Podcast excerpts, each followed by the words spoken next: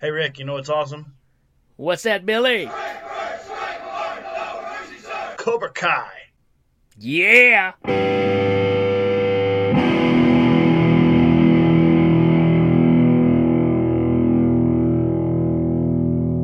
right, so I know you've been talking about this for a couple of years since that first season came out on YouTube, and I didn't do the YouTube Red. I don't know what was going on.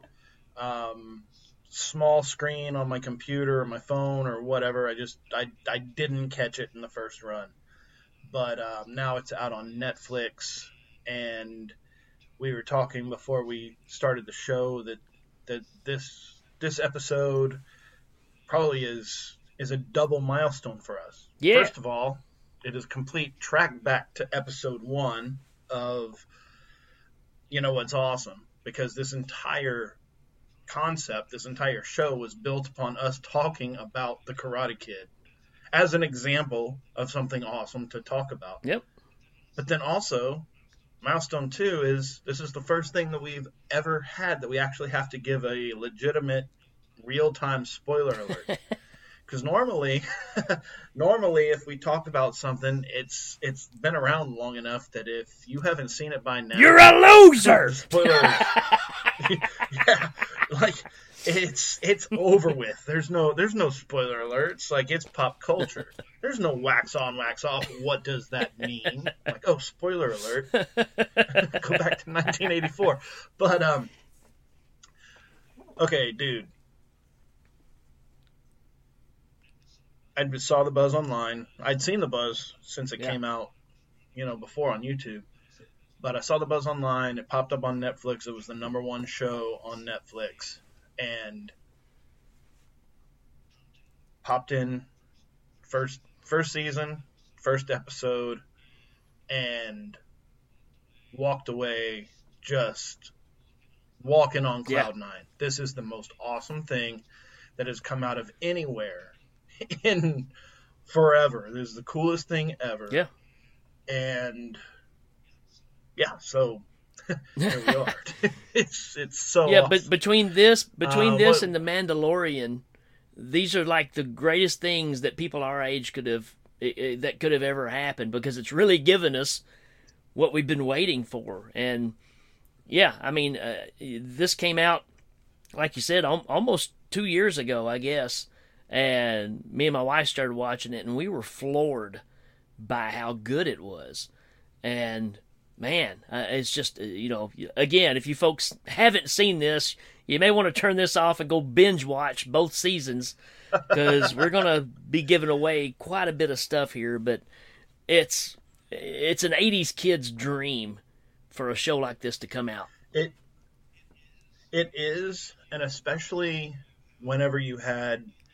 In the 80s, with characters like Darth Vader, you had a real characters in, like, G.I. Joe, like Storm Shadow, who were evil, that eventually came around and sometimes helped the Joes against Cobra.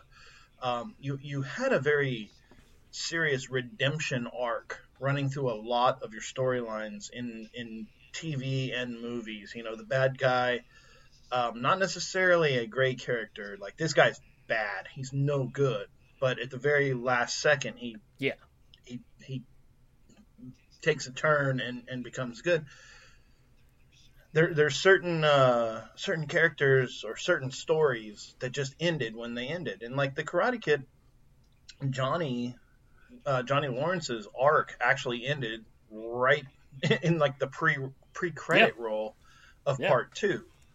And you have to remember, he's like a 16-year-old kid too. Like he's throughout Karate Kid 1, he's a bully and he's a jerk and whatever. But at the end of the day, he's a 16-year-old kid who, Daniel beats him. Yeah, and he's been led down the wrong path. He gets brought. Yeah, he's been led down, but he gets brought low, and we got a lag. No. But then you don't see him again. Right. That's it. You don't see him again after the opening credits of Karate Kid Part 2 until now. And now I think it is a stroke of brilliance that he's like he's not computer literate. He doesn't mess with like the internet or whatever, because that's all geek stuff. It's uncool. It's not badass. So in the 80s, computers were for nerds. Computer and computer stuff, even up to including the 90s, whenever people started getting online, you know, with old school AOL, the little kids then who are grown now are the ones who were not nerds. But if you were of our generation, if you were a computer guy, you were almost by definition a nerd. So if you were Johnny Lawrence's age in 1984, then he worked construction and drank a lot of beer and kind of slept through the internet age, and now he's waking up and he's down and out. And the opening scene, or the opening couple of scenes of this new series, turns him into a de facto Mr. Miyagi, even like completely not of his doing, not something he wants to be. He's just a drunk, overgrown kid trying to buy some beer. Yep. And he sees some kids getting bullied and beat up in a parking lot, and he whoops the crap out of the bullies. And then has an epiphany. I should start a karate dojo. Yeah. It's so great. You know, and the other thing of it, too, is it hits so many different sensors for us because, one, it's the guy that's still trapped in time, right? He's still driving the old car. He's totally washed up. It kind of gives us the nostalgic thing because we don't want to let go of those things either, right? But at the same time, it's also that thing of, hey, remember the popular kids in school? What are they now? Probably washed up. You know, it kind of gives you that that rebuttal of the people that were it in school. Well, when real life comes to them, life's not fair to anybody. So, and this is just a great example of the guy that was supposed to be it, and it was all swiped away. And, you find out that he still blames it all on Daniel LaRusso. I mean, instead of putting his big boy pants on and going out and making something of himself, he refused to do that and let this ghost hold him down, or demon, however you want to approach it. And the brilliance of this show, and I'm sure we're getting right to that point, is, this whole reaction is the fact of him telling the story from his perspective of what happened in the first movie. Mm-hmm. And I think we talked about that a little bit in episode 1 when we were actually talking about this movie. I don't know if we did or not, but that's the brilliance of this show, because this thing runs deep. This is from teenage to now, and it's still this grudge. And his story is Daniel was the bully, Mm-hmm. And when you start seeing it from his perspective, you're like, wow. How brilliant. How did they sit down and figure all this out and twist it like that and make it where you go, yeah, I buy that. I can see why he would think that. I'm with you on that. I actually have seen those videos where it's like, oh, no, Daniel was a bully. But then whenever you go back and watch the movie, you see Johnny come up and, kick sand on the radio and, be a jerk. So, the perspectives are different, but you do have that, in Karate Kid, let's to be fair, Johnny Lawrence was a jerk. Yeah. Daniel was not a slouch. He was Upper East Coast. He came in, and he got pushed around, and he tried to fight. He just got beat down. Yeah, and that was kind of the thing. Was Daniel went over to Cobra Kai and was like, "All right, I want to learn karate," and he poked his head in the door and saw the ones that beat him up, all of the kids that were beating him up, and he's like, "Oh, well, that's not gonna work." And then they beat him up for it. Yeah, so, for showing up. They caught him, and which is another fact I like to bring up too, because, and I'm not making light of bullying, right? But, and I'm sure this is through every generation, but 80s bullies were totally different than bullies now. Yeah. Well, and they even. Johnny, who being a man of the 80s, he even That's another thing that's so brilliant about it is he takes all of this PC bully culture and just flushes it away by calling them pussies. So like, not to get ahead of ourselves, but it's completely politically non-correct, whatever the right terminology is. But you know, Johnny he's a 1980s blonde, rich, pretty boy who's down on his luck, but he still drives a Camaro. He's still into hot babes and heavy metal. Like, he has not really lost his personality as much as he's just kind of been beat down by life. You know, but the things that he likes and the things that he believes in, you know, call it belief or whatever it is, they're all still there, and they're all still valid. And, you know, so, you know, we're not going to go through a step-by-step of the entire series, or, you know, like season one, season two. But just to set it up, so Johnny, not of his own volition, he ends up in a scrap, and he saves some kids from being bullied. And one of those kids is his next-door neighbor. It's kind of the same as Daniel and Mr. Miyagi, only Mr. Miyagi lived down the street. But still, the neighbor kid starts asking him to help, and Johnny's like, no, it's not my bag, dude, like. But then finally he figures out, like, hey, this is a way I might be able to make some money. So he's like, fine, do some push-ups, you know, here, I'll start working with you. Johnny gets some money from his stepdad to make him disappear, and he starts Cobra Kai Dojo. And for the majority of the first season, he's got one student, and this kid named Miguel, who's a good kid. He's a nerd. He's, you know, and Johnny is it's almost an opposite, because Daniel LaRusso was kind of a hothead, you know, if Johnny had not been there, then Daniel would have been the king of Cobra Kai. If you think about it, like if Johnny hadn't been like that number one student, Daniel would have stepped in and swept the floor with all of them. But since Johnny was there, Daniel had an antagonist. Miguel doesn't have an antagonist, but Miguel is very much a Daniel under the tutelage of Cobra Kai. So Johnny's teaching him, you know, strike hard, strike fast, no mercy, making him punch, making him kick, making him take the first move. So Miguel gets himself in trouble a couple times, gets his ass kicked, and then Johnny feels responsible for it because he is teaching this child to be an aggressor. So you know, but then Miguel comes into his own and beats the hell out of like 5 kids at school. Yeah. And Johnny gets some customers. Yeah, he does. And then and the whole time Daniel's trying to get him shut down because he doesn't want Cobra Kai coming back. Yeah, even he doesn't trust Johnny. Yeah, just the name Cobra Kai makes him go, whoa, what? So yeah, this is not a good thing. And I love how they took Daniel and just turned him into this rich kind of parody of everything that Mr. Miyagi would have hated, sort of douchey. Well, he became what Johnny was supposed to be when he grows up. You know, so that's that whole switch thing again. And the writing in this show, because they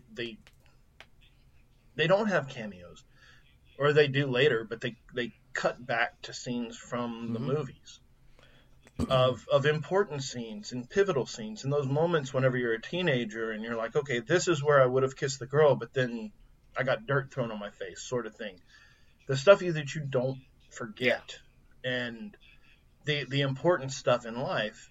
And that's why it was so absolute. Like, we're even still just talking, like, we're talking about a couple episodes in, but just like episode 1 was that, no, there's the rest of the story. Yeah.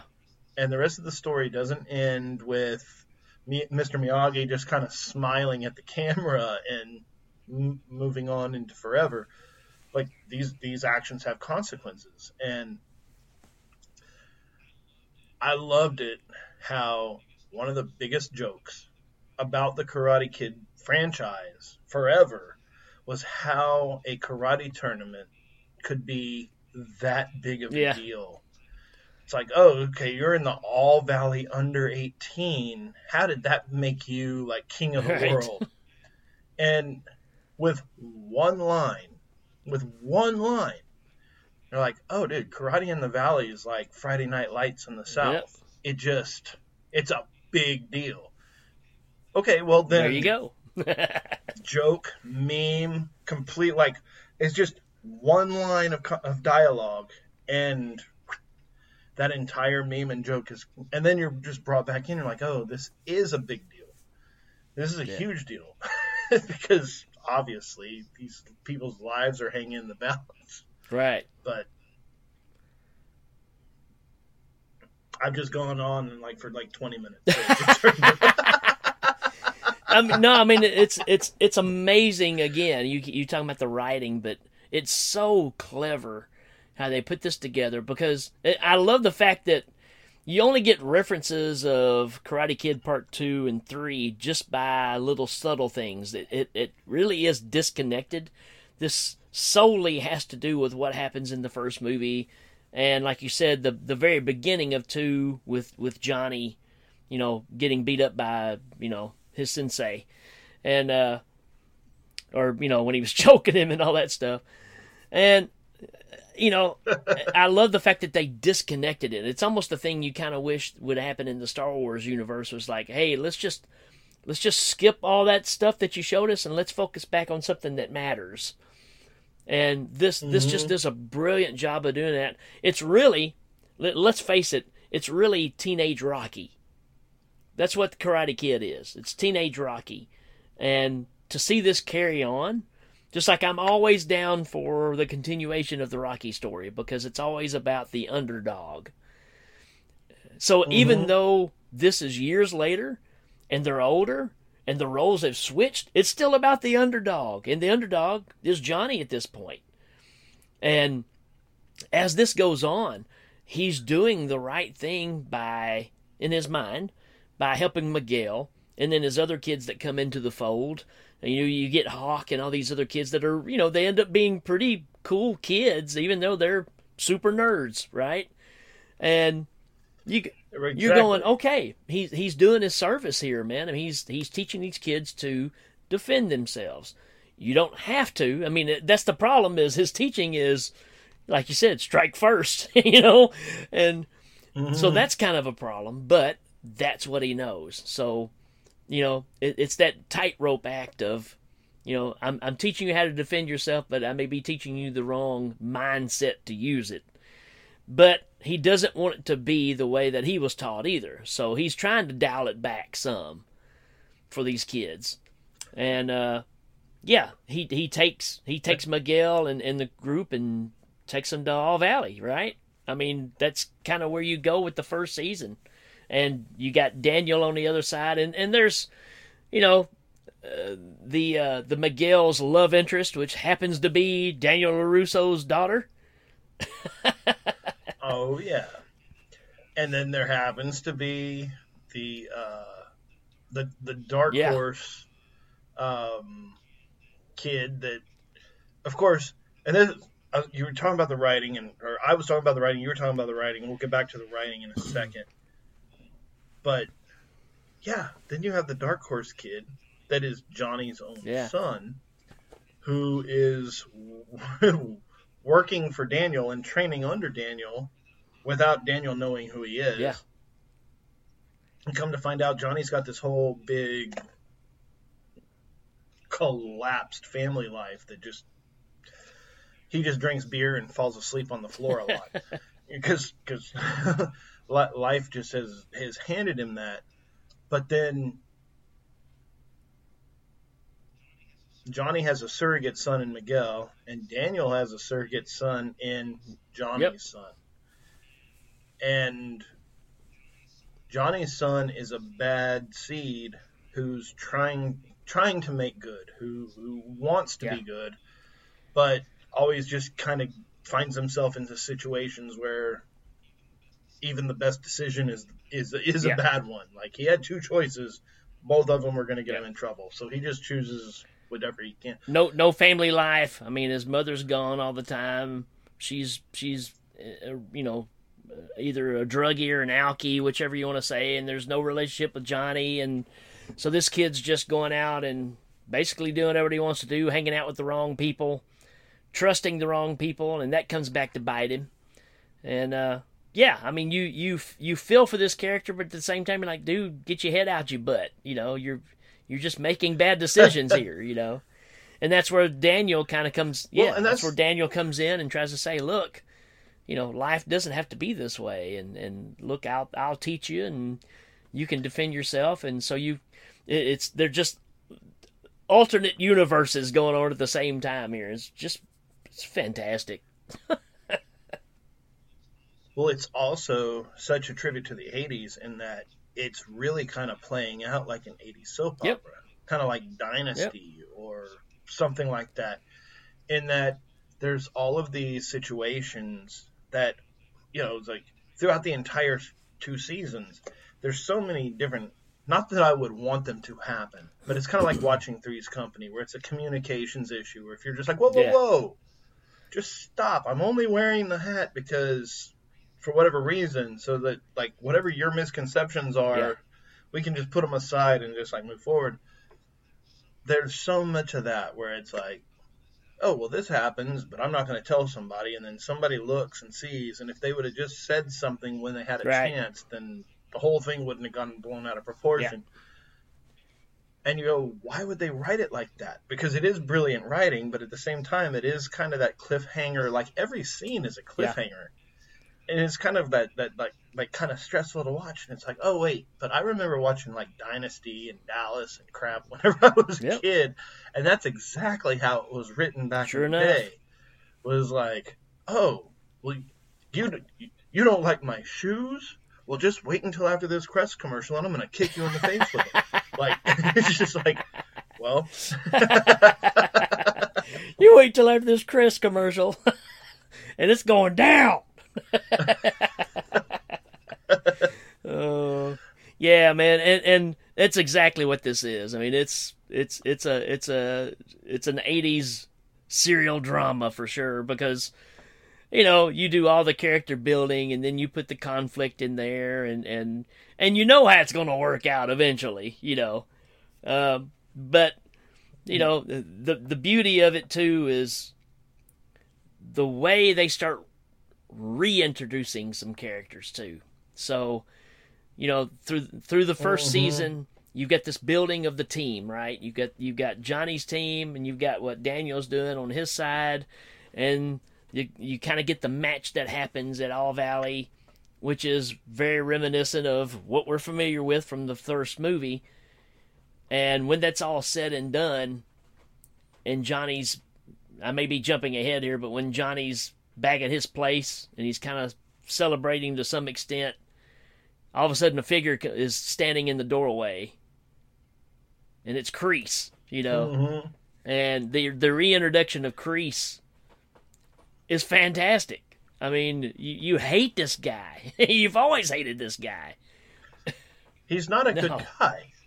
He's a bad guy, and he always has been. And even Johnny hates him. You know, even Johnny hates him. That's the beauty of it, is I don't want you coming back in my life. I'm finally getting out of this hole, and here comes the reason I'm in the hole. Exactly. And well, and that's what's the brilliance about Kreese and the way that he's played.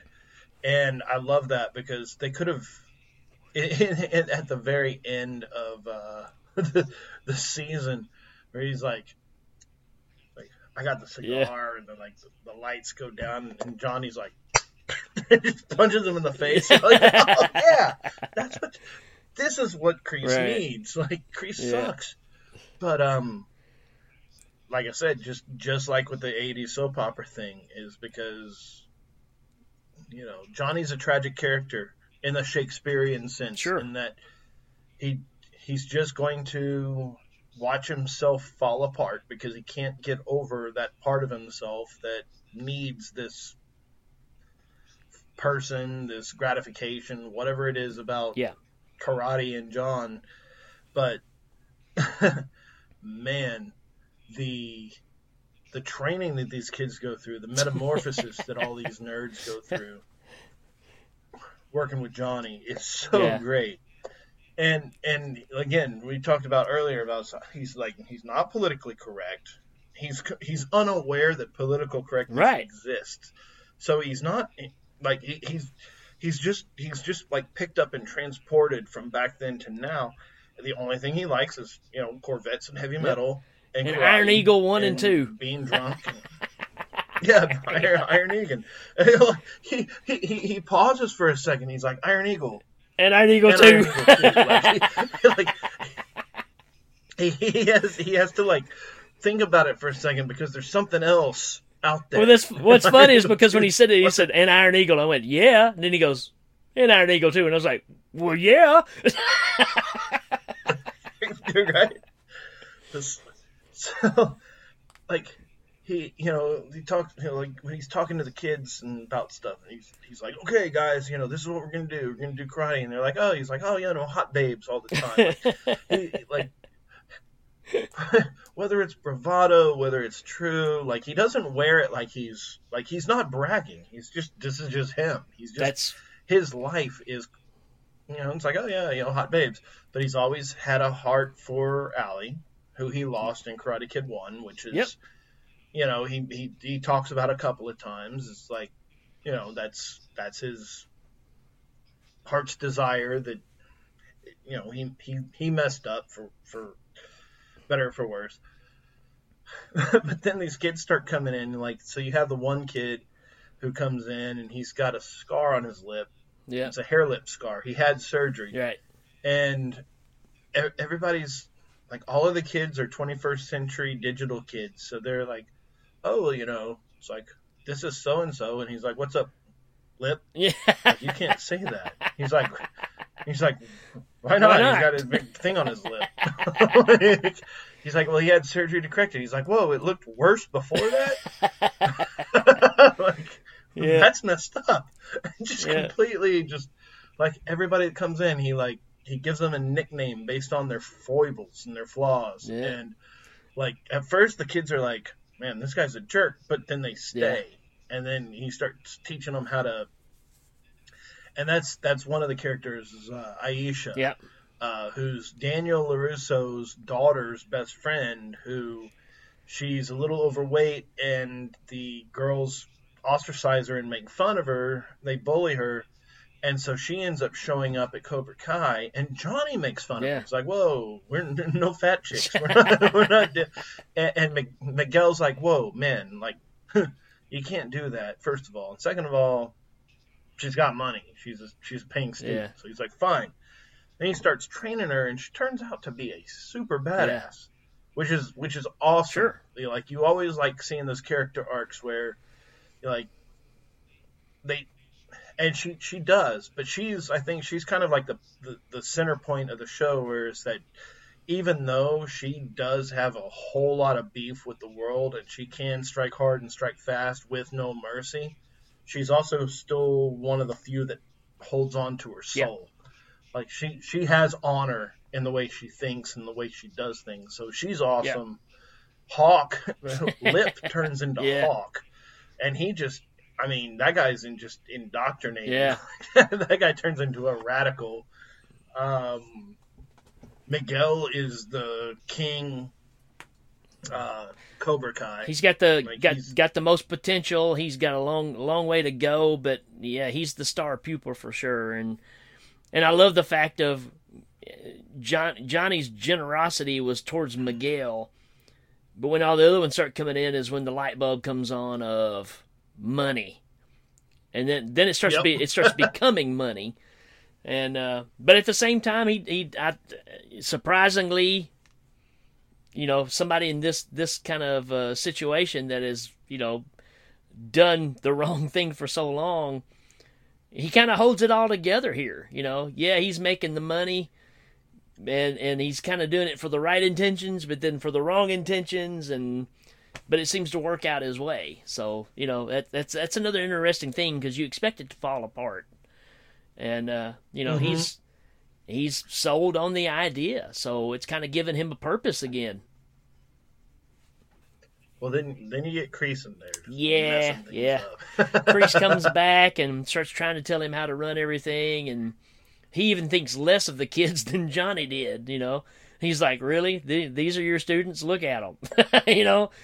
Of course, you remember there was a stereotypical guy that was Cobra Kai in the 80s, right? I mean, they were this high, built a certain way. That's Cobra Kai, you know. And yeah, for it to be a mixed bag of little short nerdy kids and overweight kids, and then you get the dude from the store that decides to be a Cobra Kai, and he's maybe Stingray. Maybe he's in his 30s. I don't know, but of course he's there for comic relief. There's no doubt about it. Dude, if there was a karate dojo around the corner right now, I'd do it. Right now. Like, I wouldn't care. I'd be like, hey, man, COVID, it's been on long. Just punch me in the face, man. I don't care. Just let me go. Because it's been, like... But no, dude, like... I understand. Yeah, oh, yeah. I'm right there with, like, poor Stingray. He's like, I live with my mother. She let me, she let me come. Yeah. And Johnny's like, well, line up, you know? Like, whatever. You know, you're a paying customer. And we're going to take a break real quick. All right, we're going to play a trailer for this season. Body bag! Whoever wins the next point will be our new champion.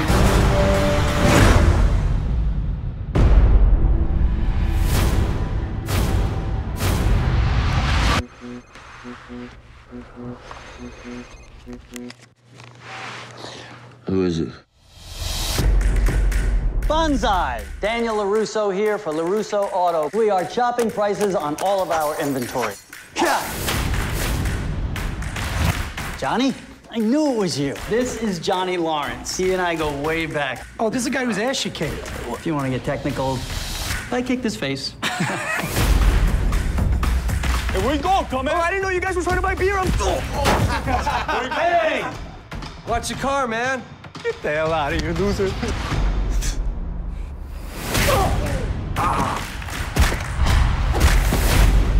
Was that like Taekwondo or something? It's karate.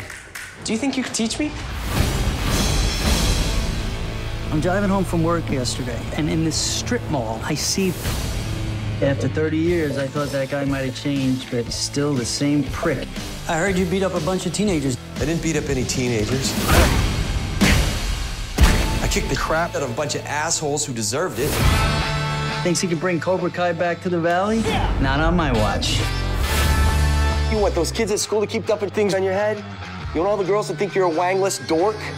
You're gonna be my karate teacher? No. I'm gonna be your sensei.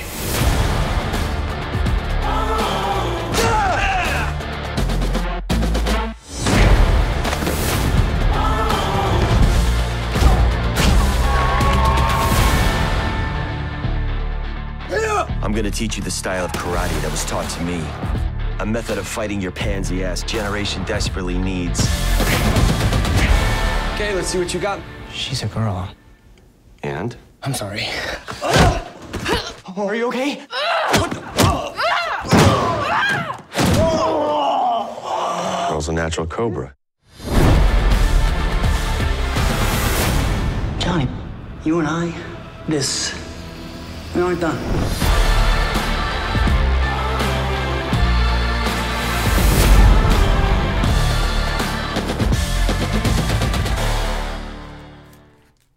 Whoever is behind this, kind of like Favreau, is a super fan. He knows everything about Star Wars. He knows more about Star Wars than the people who make Star Wars. Yeah. So now he's making Star Wars with the Mandalorian, and you see how that turns out. It's right. You can kind of see with again with Favreau, like you saw where Marvel Comics and things were going, but he had a vision for Iron Man, and his vision for Iron Man was we're not gonna try to go in and turning him into like RoboCop. We're just gonna make Iron Man, and that worked. Get a good actor behind good special effects and write a good story, and you have a win. You have to have it all, and that's what makes these things work. And you know, I think that's what we forget it a lot of the times. You'll leave out one of those elements, and it just tarnishes the idea, the concept of what you had. And this is Zabka, man. Zabka's driving this bus. And that's another thing that's kind of impressive with this. I mean, this is... It's his baby, you know? Well, it's awesome. And again, you just the things that could have been, you know, yeah. With... Like I said, if Johnny hadn't been there, then Daniel would have quickly risen through the ranks and been a meaner bully than Johnny. Yeah. Because Daniel didn't put up with any crap, and he was out of his element, so he was even a little bit more aggressive. It was Miyagi that toned him down, like kind of drew the good out of him that could have been so easily turned bad by Kreese, right. Which they discuss in Karate Kid 3, which I don't even remember watching, right. But... they discuss it at the end of the season where he's like, well, you know, I was Cobra Kai. I know because I was Cobra Kai. Yeah. Yeah. Yeah.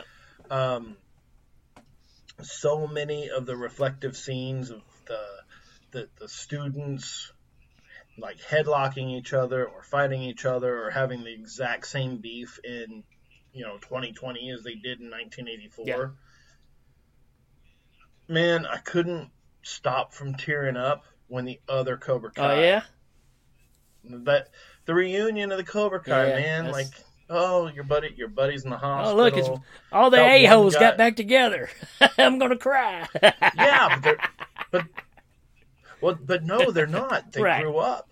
They all grew up. They all grew up except mm-hmm. for Johnny. You know, and they're all horrified. Like they're not horrified the fact that he's running a dojo. They're horrified that he brought back Cobra Kai because that brings out the bad in right. people, which kind of rolls into the end of the season. But they're also horrified that Kreese is back. Yeah, they're like, oh my god, you not only did you revive this tarnished name, but you also brought back this dude who's like the abusive father we never all want. But one of them's a preacher, right? You know, the other one's just a friend who's like, you know, you imagine just going out like your buddy's call, like, hey, let's go out for the weekend and like go fishing or something. You're all hanging around like, oh, we haven't seen each other in a while. It's like, oh, what? It's been like what he says, like it's been a couple of years. It hasn't like they haven't been 40 years separated. He's like, it's been a couple of years. What are you doing now? Right. He's like, well, I just cracked open that evil genie out of that evil bottle, and they're all just like, oh crap. Yeah, they kind of get quiet. Like the one dude even goes so far as to die. Yeah. Like, yeah. But man, when that one dude like picks a fight with Johnny and Johnny pulls out his earring, yep. I'm like, there you go. Yep. I wonder what Cobra Kai would look like against the Lost Boys. Good point. Lost Boys would probably fire them away, but they'd at least get some punches. Probably so.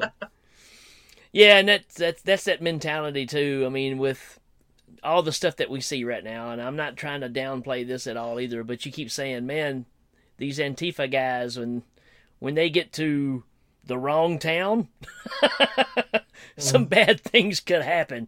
And this is kind of an example. Hey, these are, you know, they even called Johnny Grandpa in the bar. Remember the guy, you know, the guy that he pulls his earring uh-huh. out? And I'm like, yeah, you know, you don't mess with these guys. And this just kind of shows you that rougher mentality. And, you know, like you said, it's changed so much. The masculinity has changed. And, yeah, you better watch out for those old dudes, man. They still got some power in their punch. They very much do. And that's one of those things. Like, I remember, it's funny. Dude, I'm a father of two little girls. So it's not like I can be like, walk it off, right. man. You know, like, they'll fall over and they'll, like, knock themselves off. Dude, I remember like I never did karate. I really wish I had. And I probably still will, because, you know, what the hell? Yeah, why not, right? You only got so much life to live. You might as well. But I remember showing up to football practice.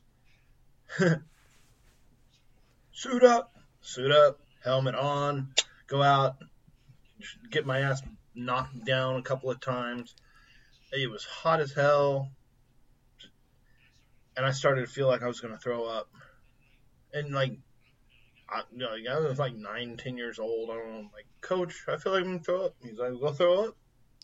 Yeah. Like, it was the first time somebody didn't pat my back and be like, oh, well, what's wrong? Yeah, go get out of your system and come back. So I pull my helmet off. I go over and I throw up. I come back. He's like, you done? I'm like, yeah. He's like, get back in there. I'm like, the inside of my mouth tastes like throw up, and I got to put my helmet back on. Like, this sucks. Like, but I was there. I mean, I like now that's probably bordering on child abuse. So, but well, at least let me switch, right? But still, well, it goes back to like, that the last episode, right? The you know, eating the heart of the deer, you know, of your kill or whatever. It's that making you a man thing, right? Which is really downplayed now, and I understand why. Because like you're saying, well, that's considered, you know, the wrong thing to do. But it is, but you lose something at the same time, you know? And, you know, I'm not one to do that myself, but it's that thing of... What, to eat the heart of the deer take a punch? No, I can take a punch. But... Throw one back, I don't know, but I can take one, by golly. Right. I'll just stand there until I can't do it no more, and then I'll just fall down. That's funny you say that, because a buddy of mine, we got together and recorded some songs together, and he wrote one called Don't Make Me Make You Have to Hurt Me. He's talking about going to a bar, and this guy's eyeballing his girlfriend, but he looks at the guy, and he's like, man...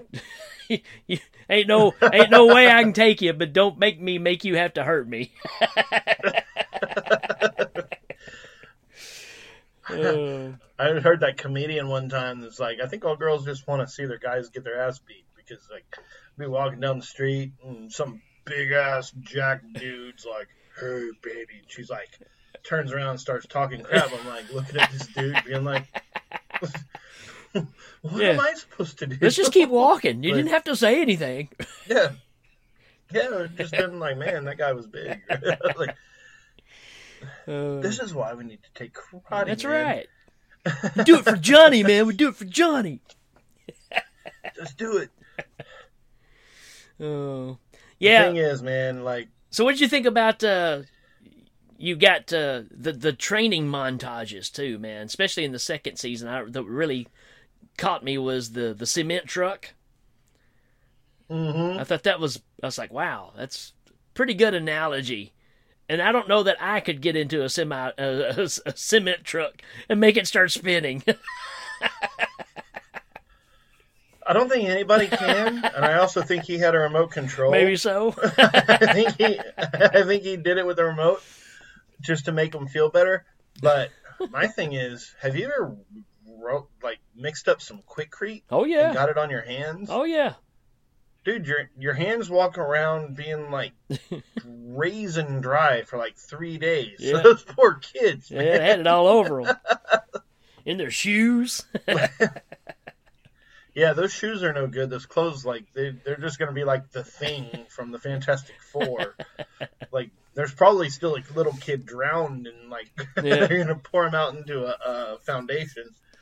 But those training montages were awesome, because that's another thing that I was thinking, like the '80s style was just like,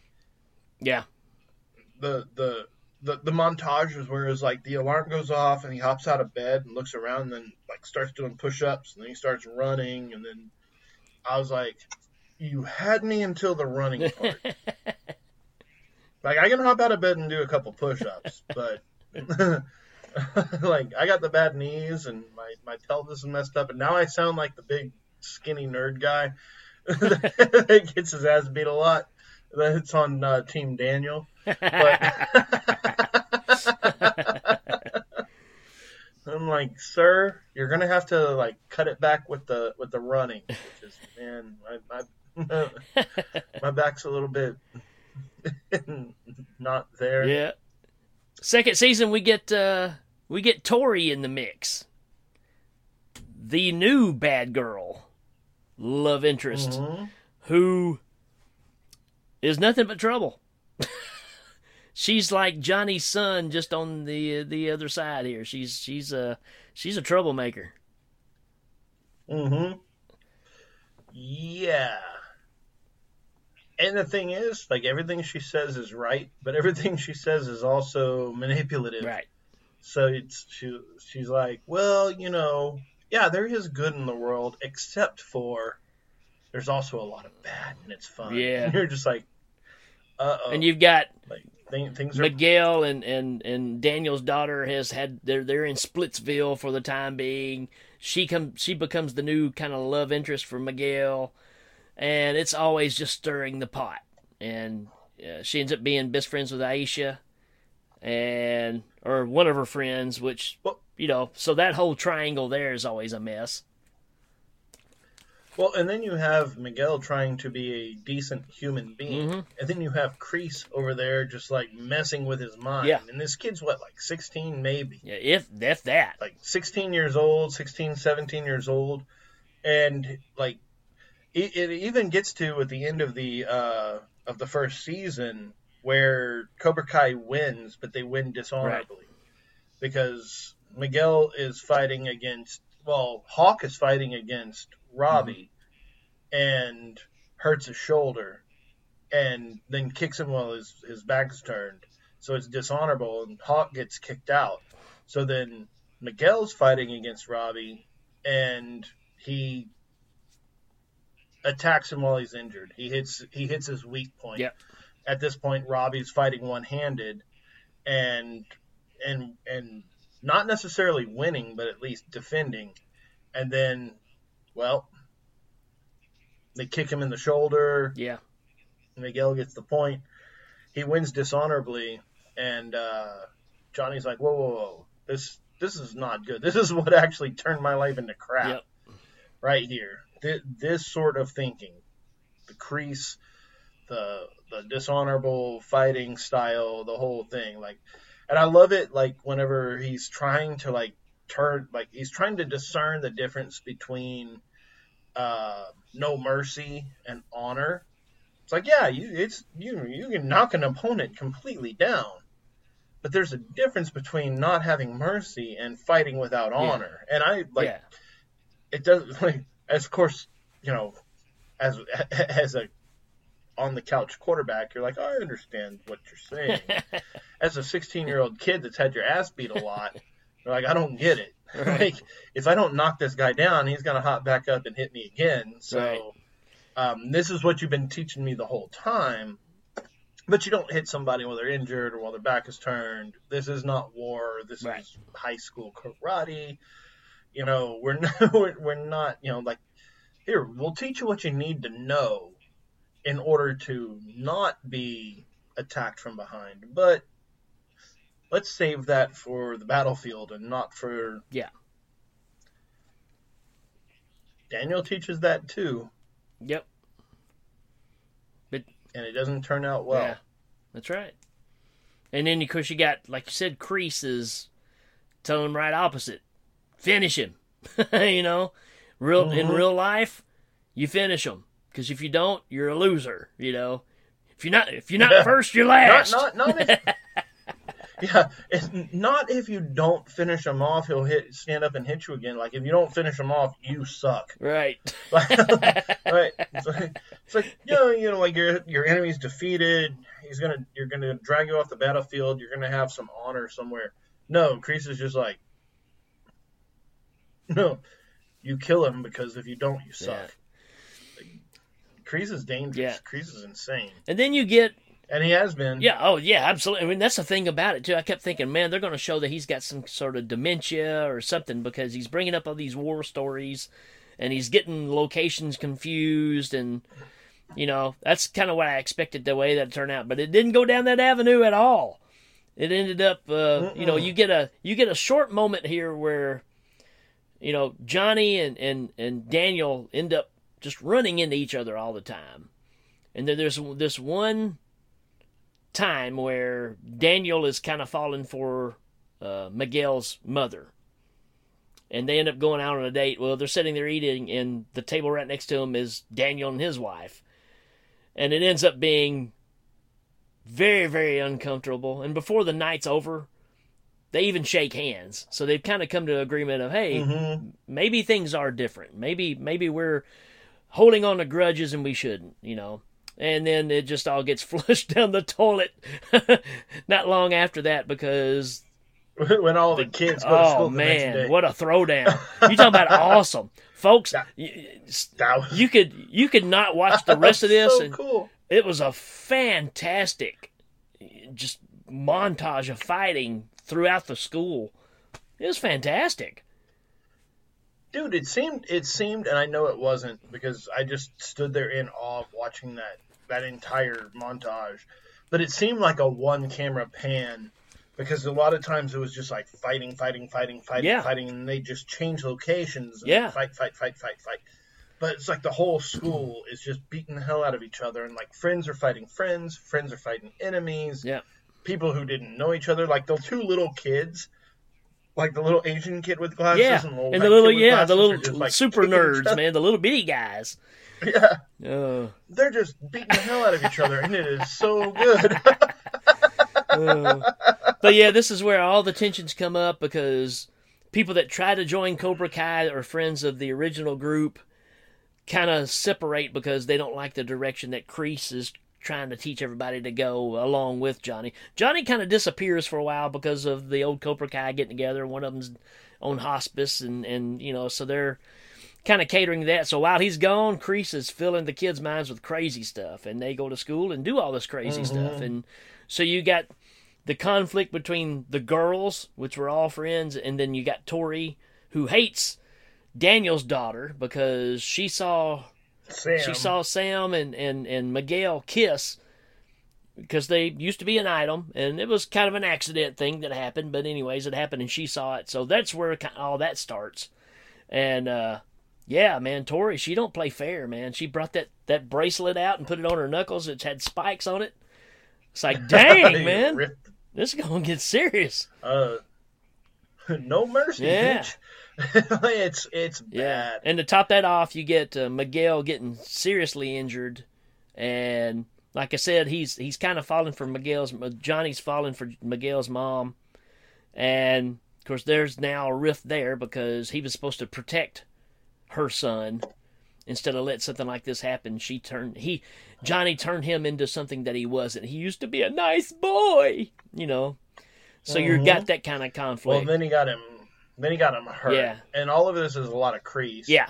Is that now you have warring factions hurting each other in real life. It's not karate hurt. It's not sports injuries at this point. It's actual personal war and injuries. Yeah. And then you have all of the Go ahead. All of the history of the originals, because you know, the Cobra Kai used to attack Daniel just in the middle of the night up against a fence and just beat the hell out of him. Yep. And that was just the 80s. That's just how it happened. Yeah. Like, there's probably a few people that are like, oh, you know, that used to happen to me all the time. Like, even if it didn't happen personally, like up against a fence, like getting hit by six guys, like, you know, you got your ass kicked at school and you went home and told your mom and she told you, you know, your dad was like, oh, shake it off. Punch him in the nose. They'll stop it. You know, that kind of thing. But... then you have Johnny, who's just completely lost it all. Yeah. Lost his surrogate son, lost his real son, because it's Johnny's son that kicks Miguel over the railing. Like it's everything, and then Johnny's like, you know what? I'm tired. I don't like this modern life. I'm just going to not. I'm not going to be a part of it. And not to mention even... and he throws everything... well, before Before this, you got where Johnny has told Kreese, I don't want you here. You're out. I don't like what you're telling the kids. I don't like how they're acting, so you're out of here.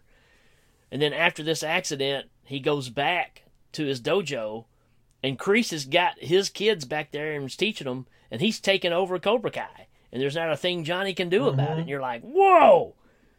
That's a twist. Johnny throws his phone into the sand. Yeah. After he's far away, then Allie replies. Allie calls him. Yeah, he sent her a message just saying, hey, I haven't spoke to you forever. Just wanted to say hi. So I'd already heard rumors about season 3 that she is coming back. So, dude, I can't. All right. I think we need to put a fork in this one. I think we've spoiled it enough. Yeah, it's Cobra Kai. It's awesome, man. If you haven't seen it, how about his car? What about his car, man? We got to talk about the car for a second, dude. The car. I love the fact that Daniel's wife's just like, give him a car, just make him go away, give him a car. Yeah. He gives him that car. That car is amazing. This is the coolest car in the world. Yeah. Daniel's like, here, have a car, because he's just so rich and douchebaggy. That's the other thing about Daniel, is it's like he's such a douche. Right. Like, he's just grown up, and like he's got the fat, not like, and like he's just a kid that plays the iPad all day, like jerk son. Like, Daniel's not very well balanced either. Right. And so there's got to be some great stuff, but yeah, we're right up against an hour. Yeah. I think we have a lot of stuff to talk about. Oh, man. Check us out on Facebook. Check us out on Instagram. Check us out on Twitter. Check us out on YouTube. Yeah. Check us out. We're up to seven subscribers now on YouTube. How about that? Woo! Dude, that's a lot bigger percentage. I don't want to do that math. Last week, one was 20%, so that's 40% higher. That's telling you. But it's not. But yeah, check us out. We'll see you next week on You Know It's Awesome.